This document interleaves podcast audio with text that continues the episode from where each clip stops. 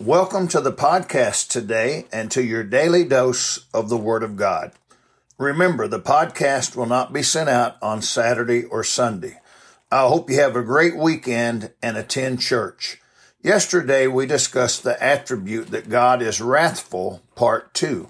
Today, we will be on the attribute that God is wrathful, part 3. Listen to these verses from Romans 2, verses 3, 4, and 5.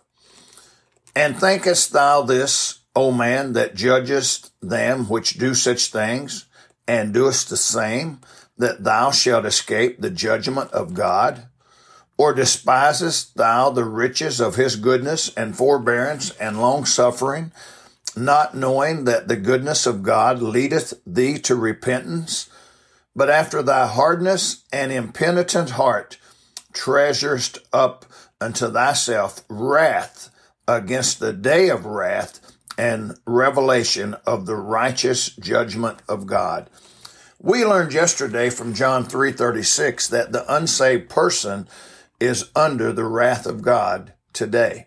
Yet there's coming a day when the wrath of God will be poured out. That's going to be a terribly sad and frightening day for so many. Many do not want to think about the wrath of God. Yet there is coming a day when the wrath of God will be poured out. On that day, you'll be glad that you lived for Jesus and were saved. Listen to a couple verses today that talks about God's wrath that will be filled up, and he will pour his wrath out on an unsaved world. Revelation 16:1 says, And I heard a great voice out of the temple saying to the seven angels, Go your ways and pour out the vials of the wrath of God upon the earth.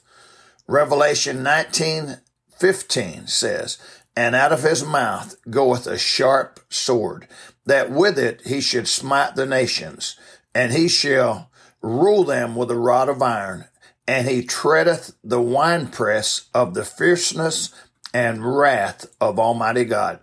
Take it to the bank. There is coming a day of wrath from Almighty God. Thank God that we that are saved will not face God's wrath, but we will be spared because of accepting Jesus Christ as our Savior. Wow. May God bless you today.